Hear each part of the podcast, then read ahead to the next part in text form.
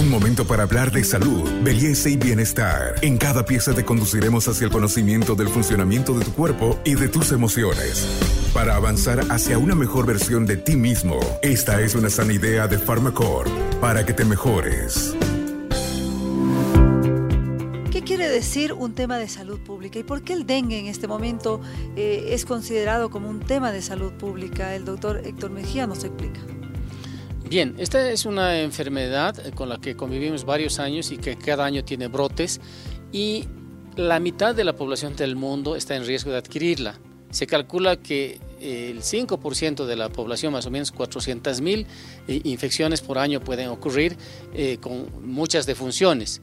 Afecta a todo el hemisferio sur del mundo. Latinoamérica, África, el sudeste asiático y con eh, apariciones eh, esporádicas en, en, Florida, por ejemplo, en los Estados Unidos y algunos casos en Europa. Entonces, es una enfermedad que afecta a gran parte de la población. La forma de prevenirla implica la participación comunitaria con educación de esta, pues para que evite almacenar agua en baldes, llantas, etcétera, que facilite la proliferación del mosquito. La participación del sistema de salud eliminando el mosquito mediante fumigaciones, tratando adecuadamente a los pacientes con protocolos establecidos, reconociendo oportunamente los casos graves y también la colaboración de la población en acudir eh, precozmente cuando presente estos eh, síntomas de alarma. En Santa Cruz la comunidad, las autoridades, el sistema de salud se está uniendo para poder combatir de la mejor forma este dengue que nos está causando muerte y dolor.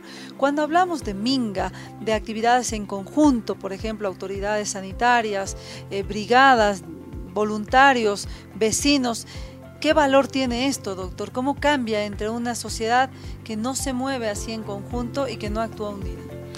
Esto tiene un valor importantísimo, ¿no es cierto? Aquí la colaboración del sistema de salud y de la comunidad es importantísima. Eso va a hacer que se combata de mejor manera esta, esta enfermedad, porque no se olviden, el, mosquito se ha adaptado tanto al, área periurbana que los mosquitos viven en su patio, viven en su jardín, en, aguas eh, que, que, usted no las ha eliminado. Entonces, por lo tanto, la participación de la comunidad y la educación es fundamental en este caso. Y teniendo en cuenta que es un eh, caso de salud pública, el rol de los epidemiólogos, los médicos, las autoridades, ¿cuál es en este momento, doctor? Y cómo podemos también eh, combinar a un sistema de salud a unirse y a fortalecerse en este momento. Bueno, e-, educando a la población, programas como el tuyo que llegan a, una gran parte de la población eh, boliviana, educar a, la población en todos estos aspectos de prevención y eliminación del mosquito, de parte del, sistema de salud en que el equipo de salud esté capacitado también para reconocer estos casos graves, tratarlos adecuadamente de acuerdo a protocolos eh, que ya se tienen establecidos por el Ministerio de Salud y los sedes departamentales, es fundamental. Este podcast es una sana idea de Pharmacorp.